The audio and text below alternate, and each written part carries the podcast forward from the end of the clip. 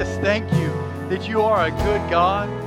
You are a good Father, God. And we just praise you today, Lord. We just say you are good to us. Lord, we thank you for your grace and your mercy. And we just exalt you this morning. We love you in Jesus' name. And everybody said, Amen. Let's give it up for Jesus one more time. Amen. We are so glad that you're here. Thank you, worship team, for just leading us into the presence of the Lord. Look at your neighbor, give them a high five in the air, of course, and uh, tell them you're glad that they are here today. But uh, once again, we're so glad that you're here. If you're a guest, welcome. We're glad that you're here. Uh, my name is Travis. I'm one of the pastors here uh, at the church. Our senior pastor, Pastor John and Miss Linnell, uh, they're on a much needed vacation, and uh, he will be back next weekend, back in the pulpit, continuing his series, uh, walking through the book of James. So remember to keep them in your prayers. We're just believing that they are getting rested and refreshed and, and all that. Don't you love Pastor John and Miss Linnell? Amen.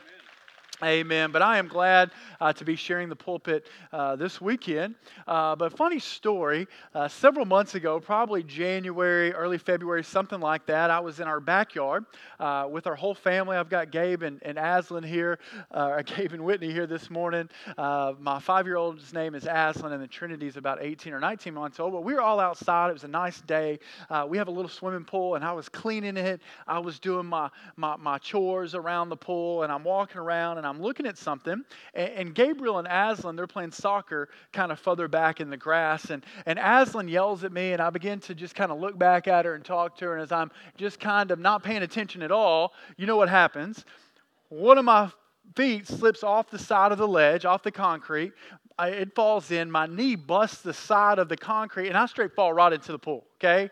Um, like I said, it's end of January, it's early February, the water is cold, so I immediately jump up out of the water. My two older kids are just laughing at me. Uh, Gabe is throwing off his shirt because he thinks, man, I'm, I'm jumping in too. My wife's looking at me like, what are you doing? You know, she didn't see me falling. I guess she just thought I would take a nice swim uh, in 40 degree water, you know? And, and so I'm like, I, I, don't know if this is you, but when I hurt myself sometimes, sometimes I kind of like do the little jog around the yard, you know, just like run it off. Anyone? I, I feel like I broke my kneecap and I'm just kind of in my yard with wet clothes. I'm sure the neighbors are thinking, who is this neighbor that we have? And I'm just hurting, okay? I wouldn't advise that for anybody, uh, but I lost my focus, okay? I, I wasn't paying attention. And that's kind of what I want to talk about this morning. I want to talk about focus. Uh, look at your neighbor and say, You got to focus. You got to focus.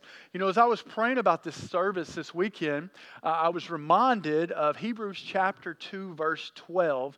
And let's look what the Bible says. It says, Let's us, Let us fix our eyes on Jesus the author and the perfecter of our faith, who for the joy set before him endured the cross, scorning its shame, and he sat down at the right hand of the throne of God. Listen, that's saying to fix our eyes on Jesus. Uh, other translations say focus our eyes and our attention on Jesus. Listen, how many people would agree that we live in some really weird times right now? I mean, let's be honest, things are just weird. Things are different because of COVID 19. Things in our world seemingly have changed overnight. The world that we lived in in America in the middle of March is not the same world that we're living in right now. We don't even know what tomorrow is going to bring. Uh, there's a lot of uncertainty that's going on right now, maybe more so than ever before, uh, at least in my lifetime. And there's a lot of questions that people are asking. Are you asking questions? I'm kind of just like, what's going on? And, and, some of these questions that people are asking how long would COVID 19 last? Uh, how long am I going to have to wear the mask? You know, when is this vaccine coming? Do I even want to get this vaccine when it comes? You know, the numbers that they're, they're talking about, are they even accurate? Uh, how come there's a coin shortage right now? How come there's businesses that won't even take my cash money? Are you wondering this? I was in the store the other day and I'm trying to buy something with like 20 bucks and they said, Oh, I'm sorry, we don't have any cash. What are you talking about? You don't have cash. You know, there's other questions. Uh, there's states like California and a few more that are not allowing church gatherings like this. Why is that happening? Um, how come YouTube and Facebook and Google are banning opinions that's different than maybe theirs? What's going on with this stimulus package? What's going on with this executive order that was just signed yesterday? What's going on with China and Russia in the midst of all this chaos? How is this election going to play out this year? How much government control is too much government control? And how come every single news network, it seems like all they want to do is scare us? How many people know there's a lot of questions that are out there right now? There's a lot of questions, but there's good news. Even in a time of uncertainty, Jesus is still on his throne, right? Even though in times of uncertainty, God still wants to use us right now in this year, in 2020, to make a difference and to make an impact where we are. And the good news is we know what we're supposed to do right now. It's a verse I just read. Fix our eyes on Jesus. Fix our gaze, fix our attention, fix our affection on Jesus. Listen, our mission as believers is the same mission that it's always been, even in the times of uncertainty, and that's to follow Jesus, live for God, love people, and make an impact while we're here on this earth. We are here to make an impact. We're here to glorify God. We're here in the amongst of chaos to still give glory to God and to spread the gospel of Jesus Christ, right? But listen, just like me falling into that pool because I lost focus, in times like these, it's easy to lose focus. It's easy to check out. It's easy to be, you know, attentive to something else. But I want to challenge us today with this message that we have to stay fixed our eyes upon Jesus, particularly right now in this season. More so now than maybe ever in our whole lives, or at least my life, we have an opportunity to let the light of Jesus shine in our life like never before. People right now, make no mistake about it, they are confused and they're looking for answers and they need Jesus. That's who we need. I believe this to be true. We've been saying this for months. I believe that this is the church's finest hour, that God wants to accomplish something in this day and time, and He wants to use us, and He wants us to accomplish mission right now, and we cannot lose focus. Look at your neighbor and say, You can't lose focus. Listen, how many people believe that God can turn the tides of what's going on in America right now? Man, I do. I believe that God can turn things around and I believe God wants to use us. You know, this morning as we look at uh, diving into the Word, I want to look at three characters in the Bible. Uh, these are three men that are part of the same story, that are part of the same family. Their names are Terah, Lot, and Abraham. Uh, and I believe that God called all three of these men in their day and their time to go to the promised land, to live a life opposed to the culture that they were a part of to make an impact, to make a difference, to be image bearers of Almighty God, and to live for God in their day and time, the same mandate that all of us have today. As we're going to see in a few minutes as we jump into this, I believe two of these men lost their focus. I believe two of these men got sidetracked and did not fully accomplish what God wanted them to do. But one of these men stayed focused, and God did great things through their life. Listen, as we look at parts of their story, we're going to see why a couple of these guys lost their focus. And it's my prayer this morning that we wouldn't fall into the same predicament. Why? Because God's got something for you and I to do right now. We're not here to just take up space. We're not here to just go through the motions. We're here to be used by vessels of God to help bring reconciliation to a fallen world, right? And again, the purpose of this weekend's message is to encourage us to focus on Jesus during this crazy season. If we can keep our, our focus and our gaze and our attention on Jesus, I'm telling you, God will use it to turn the tides of what's going on in our country, in our life, and in our families. I believe that, right? Let's keep our eyes on Him. Uh, before we jump into the Word, let's pray for a second. Lord, we love you today. We thank you that you're a good God, that you're a faithful God. Lord, we love you. God, help us stay focused on you. Help us stay focused on the mission that you have for each and every one of us individually. God, I pray uh, this morning that your word would hit its mark, that there would be a voice within my voice that's telling us how we're supposed to live our life. God, we love you and we submit our time to you. In Jesus' name, everybody said, Amen. Amen. Amen. Hey, by the way, y'all look good this morning. Just want to tell you, you look good. Uh, let's start with uh, Terah and how I'm going to break this message up. We're going to talk about Terah, we're going to talk about Lot, and then we're going to talk about Abram, who became Abraham. Uh, if you have your Bibles, turn with me to Genesis chapter 11. We're going to start in verse 27, and I'll jump around a little bit, but we're going to be reading from the ESV. The Bible says this Now, these are the generations of Terah. Terah fathered Abram, Nahor, and Haran. Haran fathered Lot. Haran died in the presence of his father Terah in the land of his kindred in Ur of the Chaldeans. Verse 31 Terah took Abram his son, and Lot the son of Haran, his grandson, and Sarai his daughter in law, his son Abram's wife. And they went forth together from Ur of the Chaldeans to go into the land of Canaan. But when they came to Haran, say Haran, they settled there. The days of Terah were 205 years, and Terah died in Haran.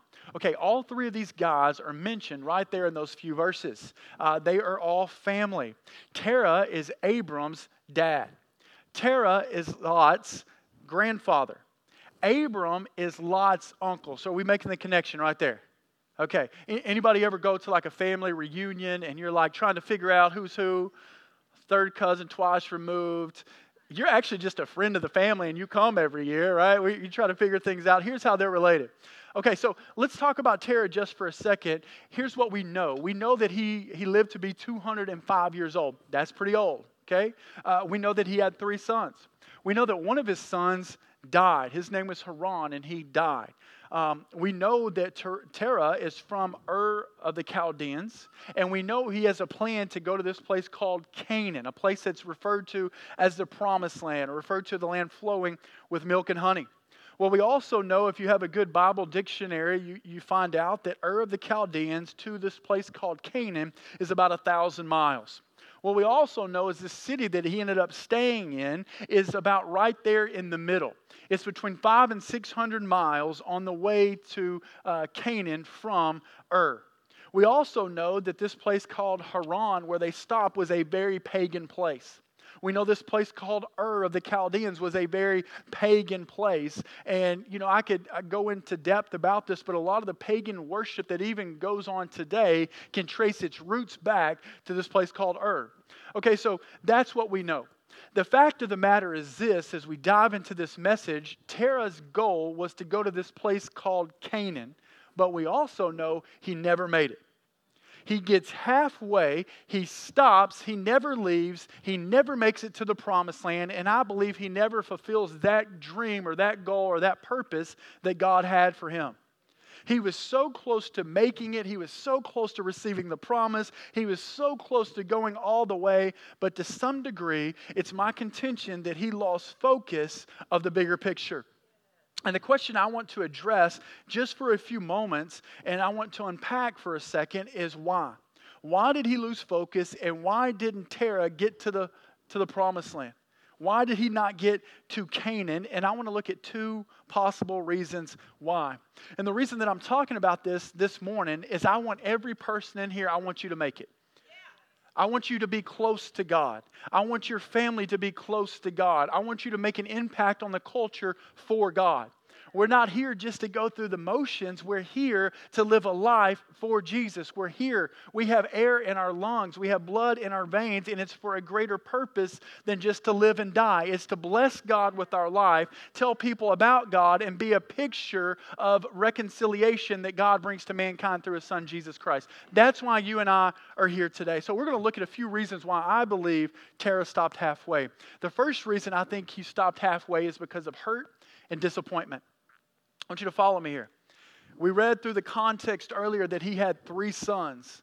Well, one of his sons, named Haran, he died. And through the context of reading, it says he died in the presence of Terah, his father. So we don't know how he died. Maybe it was an injury, maybe it was a disease. But the picture that the Bible shows us is that he was right there, possibly even holding his son as he dies. You know, I don't know about you, but I can't think of anything really worse than that. A lot of you in here, you've experienced uh, someone close to you dying. A lot of you have experienced children dying. I think that has to be the hardest, the hurt, the pain. I, I can't imagine that. And if that's happened to you, my heart goes out to you. So he's traveling Terah to this land called Canaan. He comes to this city called Haran, which is basically almost the same name as his son who has died. And I believe it's possible that he gets halfway and he has so much hurt and pain and disappointment from what has happened, losing his son, that it causes him to stop and stay there. Listen, it's the same thing that can happen to us today, even right now. Let me fill you on in on a secret that is not a, really a secret. Life is full of disappointments and hurt and pain. I wish it weren't so. I wish it wasn't true for Christians, but the fact of the matter is the world that we live in is full of heartache, it's full of ups and downs, it's full of valleys and mountains, and it's full of pain. Why? Because we live in a sin culture. We live in a culture that's ridden with sin. We live in a culture that's full of hurt and death. The good news is one day it will all be over. The good news is one day there will be a new heaven and a new earth, and there'll be no trials, there'll be no tears. The good news is, even when we walk through the valley of the shadow of death, the Bible says that He is with us and Jesus can bring peace even as we walk through the storm. But the fact of the matter is, throughout our life, whether you live to be 30 or you live to be 120, you and I will face heartache and disappointment in our life. And I believe sometimes when these things happen, it causes us to step back from God, to get mad at God, to not have relationship with God, to get a hard heart towards people, to not fulfill the call that God has in our life. You know, when I found out several years ago I was going to have to get on dialysis, I'll be honest, man, it was a disappointment and it was a letdown. And maybe there's some people in here this morning that you are walking through a letdown in your life right now. Things are not happening the way that you had mapped out. Things are not going the way that you want them to go. Listen, we've all been there to some extent. Even Jesus tells us in John 16 33, He said, I, I have said these things to you that in me you may have peace. In the world you will have tribulation, but take heart, I've overcome the world. Friend, when these heartful, bad, horrible things happen in our life, when valleys happen in our life, when this stuff happens, the enemy wants us to take a step back. He wants our eyes and our gaze to be away from Jesus, and that's the worst thing that we can do. Jesus is the only one that can bring peace. He's the only one that can bring comfort. He's the only one that can bring joy. And sometimes the healing process, it takes time, but I'm telling you, we cannot step back. We cannot disconnect from God. We cannot disconnect from people. And we cannot disconnect from the mission that we have in our life right now. That mission is to fix our eyes on Him. We have to let God help us. We have to let God love us. We have to let God renew us and restore us. He wants to. And I just know there's some people in here today that you're here, you love God, but there's been a hurt in your life. It is not healed, and God wants to heal that area. He wants to touch us today. I think Terah could not get past the disappointment and the pain and that fire and that dream and that passion inside of him slowly died away. And it can happen to us if we don't stay close to God. When these things happen, remember, we have to go to the Prince of Peace, and that's Jesus. He wants to help, He, he loves us. You know, the second reason I think Terah stopped halfway and lost focus is it could be that he fell back into an old lifestyle. I want you to follow me here for just a second. You know, as I illustrated earlier, Ur of the Chaldeans was a pagan place, and Terah was a pagan. Well, how do I know that? Well, you look at Joshua chapter 2, verse 24, it says this And Joshua said to all the people, Thus says the Lord, the God of Israel, long ago your fathers lived beyond the Euphrates. Terah, the father of Abram, and Nahor, they served other gods. Here's what I think happened I think despite living in a pagan nation and worshiping pagan gods, I believe that God reaches out to Terah. I believe that somehow Terah has this encounter with God and he feels led by God to go to this place called Canaan. I personally think it's very possible that God wanted that covenant to start with Terah. He calls him to go. And I think because I think then he begins to worship God, Yahweh God. I think he packs up his stuff and I think he starts loving God. Here's a side point this morning. You can follow God no matter what the climate is around you. You know, a lot of our, our, our, our, kids and our teenagers are going back to school, and you may be going into an environment, listen, that is not very godly. The good news is you can be godly in an ungodly environment. Some of us in here, man, maybe your work environment is not godly. The good news is in your office, it can be godly. The good news is you can live for God even in the culture that you're in. So Terah starts following the call of God. I think he gets halfway, and I think because what I said earlier hurt, pain, disappointment, and maybe just a hard time I think he gets there. I think he stays in Haran just a little bit, and I think he could have went back to worshiping pagan gods. Why? Because it's easier. Why? Because everyone else was doing it. Why? Maybe because he blamed God for what happened to his son. Maybe God didn't meet his expectations. I know a lot of people that have stepped back because God didn't meet their expectations. I didn't get the promotion, the relationship didn't work out. Listen, God wants to heal our heart. God wants to help us. God wants to give us a different perspective, a different view. God wants to speak to us, right? Listen, there's an enemy out there that wants us, you and I, to be absorbed by the culture. There's an enemy out there that wants us to go back to an old lifestyle. You know that? And lifestyle where you do not follow or seek after God. Listen to me, the culture that we live in right now wants to steal your faith. The culture that we live in right now wants to steal your hope. It wants to steal the dream that God put inside of you. It wants to steal your walk with God. It wants to steal your purpose. It wants to steal the attributes of God that are in you love, joy, peace, patience, kindness, goodness, gentleness, faithfulness, self control. There's an enemy that wants to steal that and a culture that wants to steal that. I want you to think about our culture when it comes to the things of Hollywood, what they produce. Think about what's going on in our media. Think about the new laws that are passed right now. It's cool in our nation right now to kill babies in the wombs, perfectly acceptable. It's cool in our culture today to practice homosexuality and that lifestyle. It's cool in our culture today to change your gender. There's no problem with that. There's no problem with cussing. There's no problem with sleeping around. There's no problem with popping pills. There's no problem with being an atheist. There's no problem with worshiping pagan gods. And, and newsflash to all of us in America, one of the fastest growing religions for younger people is the worship of pagan gods in America, not just the Old Testament 4,000 years ago, today. It's cool in our culture today to shut down the church. Our culture hates the things of God. Our culture hates that we believe in life. Our culture hates that we believe in Jesus. Our culture hates that we believe in traditional marriage, man and woman for a lifetime. Not just that, they want us to hate it as well. And if you and I will not hate it, they call us haters. Right? That's the culture you and I live in. That's the culture we're raising our kids in. And I'm here to tell you today who cares what the culture has to say? Listen, Jesus, who stepped on the earth a few thousand years ago, he came to preach about a counterculture. When Jesus came on the scene in Rome, I'm telling you, things were not great at all. In fact, the Roman Empire, when Jesus shows up, controls probably 15 to 20% of the known population. Though I never see Jesus in Scripture ask Peter or John to go set up a meeting between him and the emperor so they can find some common ground. He doesn't do it because Jesus came to bring a new culture. He came to bring a new kingdom. The kingdom of God is at hand. That's what he kept saying. The kingdom of God is at hand. And I'm telling you, that's the kingdom that we're called to be a part of today. If you read about the early church, the first and second century Christians, they were killed by the hundreds of thousands. Why were they killed? They were good people. What were they doing that was wrong? They were not part of that Roman culture. They would not go to the arenas and watch each other kill each other. They would not go worship pagan uh, altars. They would not worship pagan gods. And they would not go fight for the Romans in their conquest of the world.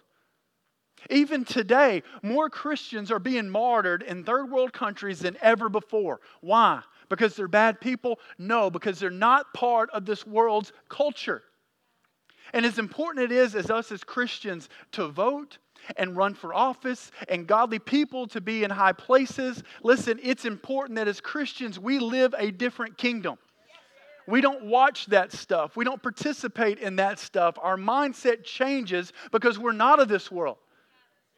Listen, if we right now in 2020, if we do not hold the line, what are things going to look like?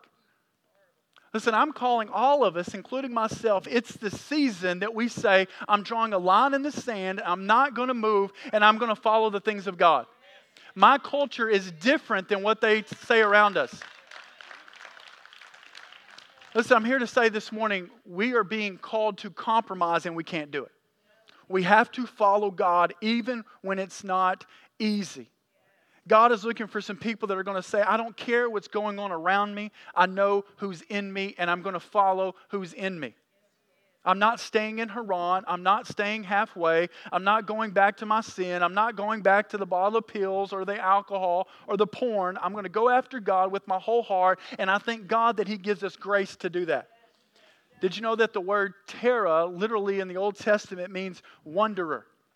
We have too many Christians today that we're just wandering around. I'm telling us, let's get planted in the house of God and let's bear fruit. Amen? How do we do that? We have to know our identity. Our identity comes from Christ, it comes from reading, it comes from praying. Amen? Listen, don't go back into the culture. We're in the culture, we're not of the culture. And when we live for God, God changes things from the inside out. Let's move on. Let's talk about Lot for a second. And I promise I will not go that long, okay? Genesis chapter, man, there you go. Genesis chapter 13, verse 8, uh, setting this up. Abram and Lot, they have a lot of livestock. They've made it into the promised land. The Bible says this Abram said to Lot, there, Let there be no strife between you and I, between your herdsmen and my herdsmen, for we are kinsmen. Is it not the whole land before you? Separate yourself from me. If you take the left hand, then I will take the right. If you take the right, I'll take the left. And Lot lifted up his eyes, and he saw that the Jordan Valley was well watered uh, everywhere, like the garden of the Lord and the land of Egypt in the direction of Zoar. So Lot chose for himself all the Jordan Valley, and Lot journeyed east. Thus they separated from each other. Abram settled in the land of Canaan, while Lot settled among the cities of the valley, and he moved his tent as far as Sodom. Now, the men of Sodom were wicked, great sinners against the Lord. Jump down to chapter 14, verse 11. It says, So the enemy took all the possessions of Sodom and Gomorrah and all their provisions, and they went their way. They also took Lot, the son of Abram's brother, who was dwelling in Sodom, and his possessions, and went their way. Chapter 19 goes on to tell us that he is now sitting at the city gates, and he's one of the leaders of Sodom. So here's what we know about Abram and Lot. First of all, we know they're wealthy. Hello. That's cool. Uh, we also know that the land will not support their great wealth and livestock and their servants. There's arguing, there's bickering. And so, Abram, being the father figure to Lot, says, Listen, we got to separate. If you go left, I'll go right. You go right, I'll go left. We also know that Lot was like, All right, I'm going to take the good land. Remember? He said, I'm going to take the good land. And, and, the only problem with the good land is right by the good land, there's a place called Sodom and Gomorrah. And the Bible says that he pitches his tent towards Sodom, close to this city. What we learn in chapter 14 is he begins to live in Sodom and he's captured. What we learn from chapter 19 is he's one of the leaders in Sodom. So listen, God has a call on the life of Lot, just like he's got a call on your life and my life. His call was to love God, to live for God, impact the culture for God. His call was, I believe, to stay under the covering of Abraham, yet that's not what we see. I think there's two primary reasons why Lot loses focus and he ends up in Sodom. He ends up being taken hostage. I believe he ends up getting away from God's plan and and purpose.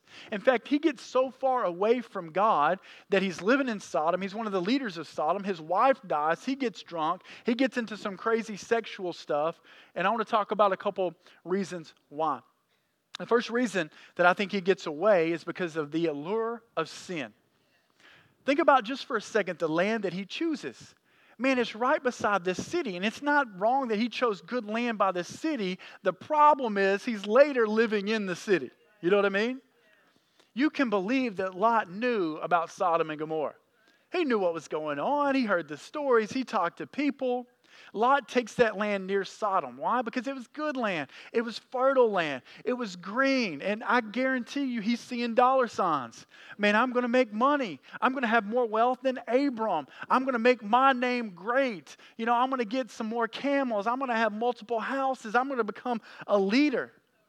I mean, yeah, the place is perverted. Yeah, it's pagan worship. Yeah, there's some bad stuff, but man, I'm going to be okay. Listen, Lot's name literally means man with a veil over his eyes. I don't know about you, but I've done some dumb things in my life, and it been, been just like I had a veil over my eyes. This is Lot.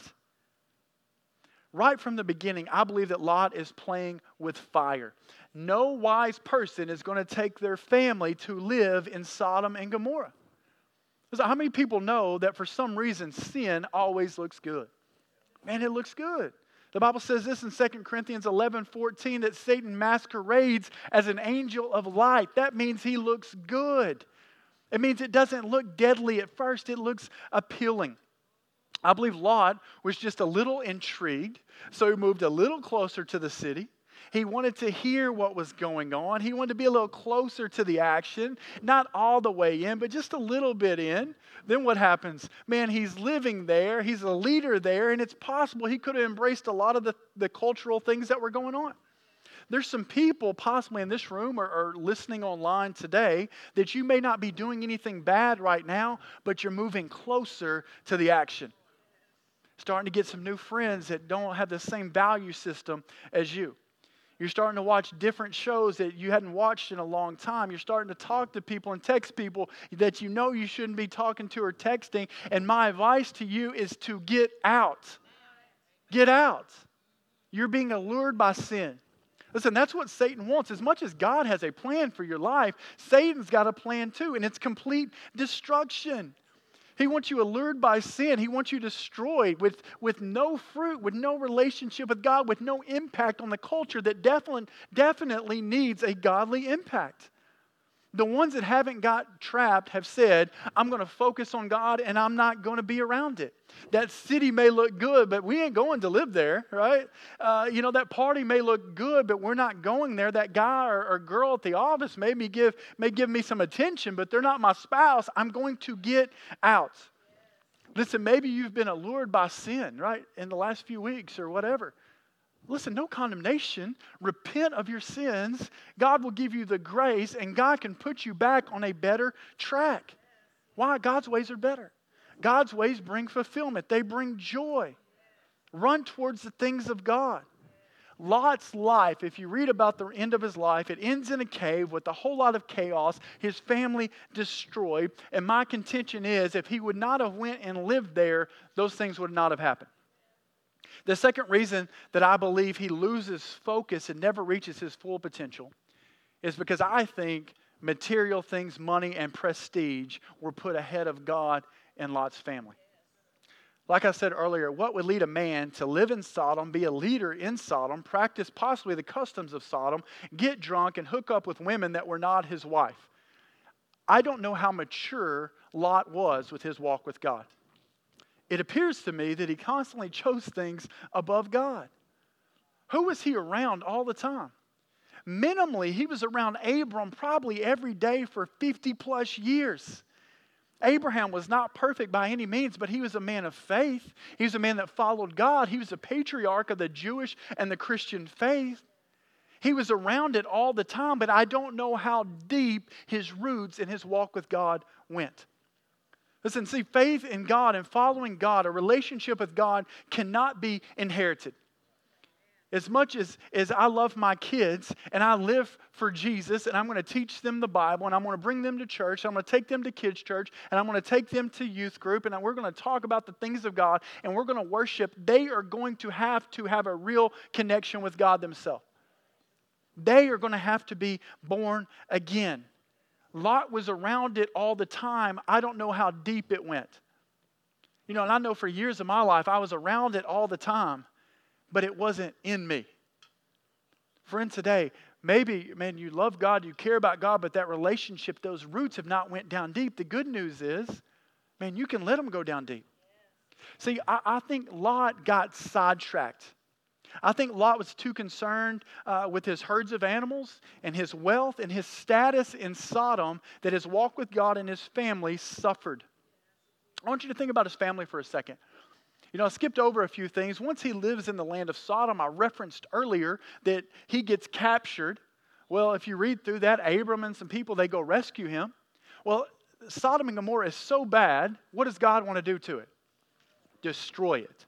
Remember that great conversation that Abram has with God God, don't destroy it, man. If there's 50 righteous people, God, if there's 10 righteous people, what does God do? He destroys it. There wasn't even 10 righteous people in the whole city. So the angels of God come in to rescue Lot and the family. Remember when Lot and his wife and, and, and they're running as fire and brimstone are destroying the city. What does the angel say? Don't look back. Don't look back. What does Lot's wife do? She looks back. pillar of salt destroyed. I doubt the godly influence in her life. I think her heart was tied in the culture of Sodom. Think about the sons in law uh, of Lot. The angel's telling them, You got to get out. Go tell your family, you got to get out. He tells his sons in law, What do his sons in laws do? They laugh at him. What kind of godly influence did he have on his family? Not much. Think about his daughters. When he is when they are running, they end up going into a cave. Mom is dead, and I'm not going to go into it. The fact of the matter is they think they got to repopulate the earth. They have a lack of faith. And I think their lack of faith to some degree falls on Lot not being very concerned about his walk with God and the walk that his family has with God. I think he dropped the ball. I think he lost focus. Listen, moms and dads, the two most important things that we can do number one is live a godly life. Worship God, love Jesus, connect with Him, give Him our whole entire heart. The second thing that we can do is influence our kids for Jesus. They're ultimately going to make their own decision, but a lot of those decisions will be made because of our influence. I think Lot's life got out of balance. Friend, today, is your life in balance or out of balance? With work, with pressure, with pressure of finances, with hobbies, with TV, with social media? Are our priorities in balance or are our priorities out of balance? Listen, with this whole COVID 19 situation, uh, a lot of things have just been kind of, like I said, weird. And maybe right now you are not a good routine with your spiritual life. No condemnation. The good news is today you can change trajectory of the direction that you're going with your walk with God and with your family. You can change it. If you don't like how your family's kind of situated, man, you, you can change things. Maybe you haven't been the best godly influence. Man, I've been there before. You have the opportunity through God's grace and His transformation power to adjust that. Listen, uh, by the end of our life, you and I will have done anything that we wanted to do. Everything we wanted to do, we will have done. You want to go skydiving? That's dumb, but go. Man, I always wanted to read the Bible. No, you didn't. You never did. Man, I always wanted to do this. We have the opportunity to do what we, what we want to do. Listen, when is the best time to plant an oak tree? 50 years ago, right? The next best time is today. If things are out of balance or out of alignment, today let be the day that you say, God, I want to adjust some things. Forgive me. Put me on a course to follow you with my whole heart. I want to bear fruit in this age that I'm living in, and I want to follow you with my whole heart. If I could encourage you today with anything, it would be have a real relationship with God. Listen, it's easy in our culture with social media to fake it until you make it. Don't fake it until you make it. Live for Jesus, connect with God, let God help you. And listen, if there's some things that maybe you've been hung up on, I talked earlier about pain and hurt and disappointment. Listen, there's no shame in going to someone and just saying, I'm struggling with this. There's no shame in getting a Christian counselor, there's no shame in getting prayer. If we're in a situation where there's hurt and there's pain and our walk with God is not good, let today be the day of new beginnings. Let today be the day of the reset. God, I need you, and God is good and He'll help you. Listen, finally, let's wrap this up. Let's talk about Abram as the band is, is coming up. Genesis chapter 12, verse 1 says this It says, Now the Lord said to Abram, Go from your country and from your kindred and from your father's house to the land that I will show you, and I will make you a great nation. Jump down to verse 4, and it says, So Abram went. And the Lord had told him, and Lot went with him. Abram was 75 years old when he departed from Haran. And Abram took Sarai, his wife, and Lot, his brother's son, and all the possessions that they had together, and the people that they had acquired in Haran, and they set out to go to the land of Canaan. And when they came to the land of Canaan, stop right there. What I'm trying to illustrate is, is Abram made it. Listen, even though his dad stopped halfway, even though things were tough, he made it. He finished. He got to the promised land. Listen, was Abram perfect? No. Man, we could do message after message on boneheaded things that Abram did, but the fact of the matter, there's a tenacity about him to focus on God and to do what God called him to do in his season when he was here on the earth. He focused on God. And listen, as I wrap this up, because of what Abram did and his focus, three awesome things happened. Number one, he became a father of many nations. Why? Because he went all the way. Even though he had hurt, he had pain, he had disappointment, he was tempted, I guarantee, to go back into an old lifestyle. He persevered, he kept the faith, he focused, he accomplished his mission. And because he accomplished that mission and he didn't give up, he was not perfect, but he did not give up. What happens? This great nation, more descendants than stars of the sky, the lineage that Jesus Christ came from, all because he didn't give up. Listen, you persevering, you focusing is not even really about your life, it's about Christ in you. That's what the story, every story in the Bible is about. It's about Christ. When we pursue God, things change. People are touched. Souls are rescued. Just like Abram rescued Lot, God wants to use us to rescue other people because we are so connected to God. I believe right now is such a great time to let our light shine in these four walls and particularly outside these four walls. Your friends, your family members, your coworkers, they need Christ in you because that's the hope. They need us seeking God and connected with God and fulfilling our mission here on the earth. We are here right now for such a time as this. We wish it wasn't the way things were, but this is a hand we've been dealt. Let's play it. The second thing that was awesome that happened because Abraham went all in was the curse was reversed on the land of Canaan. Every time we, we read about the land of Canaan, after Abram gets there, it's called the land flowing with milk and honey, the promised land. It was never called that until Abram got there. Before Canaan was a land, Canaan was, was a person. If you go all the way back to Noah, Noah had three sons uh, Shem, Ham, and Japheth. After Noah gets off the ark, he has probably not the best idea to go plant a vineyard. He gets drunk, he passes out. I mean, he did have to live, you know, in a crazy place for like 40 days. No excuse. He passes out, he exposes himself. Ham, one of his sons, walks by, makes fun of dad, doesn't cover dad up, goes and gets the other brothers, shames his father.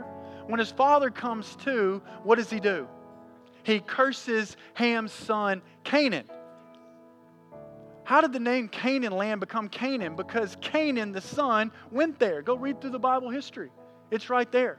Before this land was blessed or promised or a land flowing with milk and honey, it was accursed. But when Abram gets there, that curse is reversed.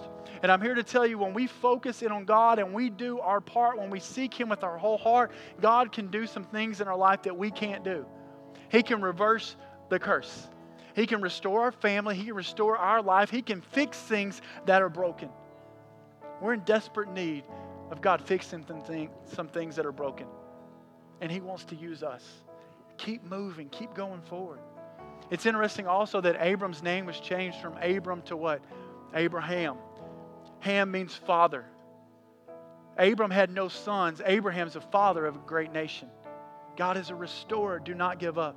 The third awesome thing that happened by Abraham going all the way is he showed us that if we will focus and not give up, God can use us in our generation to do something awesome. Listen, I want to encourage you this morning. You can do it. You can go all the way. God can use you to do great things. God can use, God, you can have a great walk with God. You can have a godly family. You can make a difference, but you can't stop halfway. This is a season to seize the day. This is a season to fix our eyes on Jesus. This is our season to fix our eyes on the prize. As believers, it's our time to let our light shine. Don't allow disappointment, don't allow temptation, don't allow sin to keep us from going and doing what God wants us to do. Things are too important and too vital right now, but God placed us here for such a time as this. Before I pray, there's three quick things I want to point out. The first thing is this I, I ragged on Lot a whole lot earlier, and he did some silly things. But you know what the New Testament says about Lot? 2 Peter chapter 2 verse 7 says Lot was righteous. How's that dude righteous? It's the same way you and I are righteous when we put our hope in Christ. Listen, one day we are going to face God face to face in judgment. And he's going to see one of two things. He's either going to see your righteousness, which the Bible says is like what? Filthy rags, or he's going to see the righteousness of Christ. Christ imputes his righteousness into us. Friend, that's good news. If Lot can make it and be called righteous, man, we can put our hope in Christ and be righteous. Here's the second thing I want to point out. You know who else went all the way? Jesus went all the way. for our sins, to reconnect us to the Father. That verse I started with, the second part of it, Hebrews 2:12, for the joy set before him, he endured the cross for you and for me. Listen, if you're away from God today, you can come back to God. If you've never put your hope in Christ, if you never repented of your sins, if you've never laid down your life, today can be a day that you do that. The Bible says if we'll repent of our sins, the Bible says if we'll confess with our mouth that Jesus is Lord, the Bible says that if we will believe in our heart that Christ was raised from the dead, you can be saved. Friend, there's nothing more important than your walk with God right now. That's the most important thing. Here in just a second, our prayer team will be up here. I'll be at the cross. If you need to put your trust in Christ, if you need to be saved or you've walked away and you want prayer to come back, we want to pray with you. Here's the final point today, and I want us all to stand. And actually, I want our prayer team to make their way to the front. And this is probably one of the main reasons I felt led to, to preach this message. The first thing that Abram does when he gets to the promised land is he builds an altar. Listen, an altar is a place of sacrifice, it's a place of worship, and it's a place of complete focus on God. And I believe during the times that we're living in, just like right now, I believe it's a time to worship and to fix our eyes on God and to continually make a place of altar worship unto God. So I'm going to pray for us in just a second. Pastor Zach's going to lead us into a minute or two of a song. If you need prayer for anything, you can come up to the front row. Uh, if you need prayer for salvation, you can come and see me at the cross. After you're dismissed, you can stay seated. We'll have people come to you. But listen, for the next moment or two before you check out, let's worship God. Listen, God is good, right? God is faithful. God cares for you. He cares for me. And He wants to use us right now. Let's throw up our hands. Let me pray for you. Lord, we love you. God, I pray right now that you would help us. God, help us fix our eyes on you. God, help us follow you with our whole hearts. God, if we've gotten away, I pray that we would come back. God, I pray that we would not be absorbed by the culture, but God, you would renew in us, Lord, a spirit to just run after you. God, I pray that you would bless my friends right now. And God, for the next moment or two, we would worship you and we would focus on you. In Jesus' name, bless your people. Amen. Let's worship God. Our prayer team is here, and I'll be at the cross.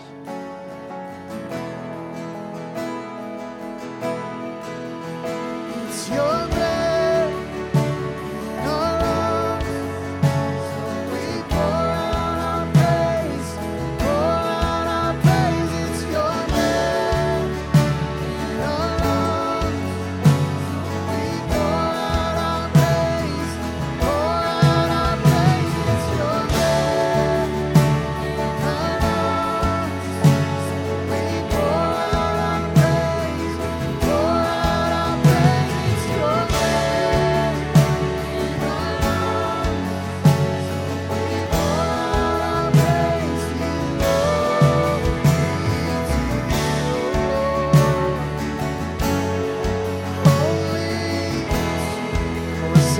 together together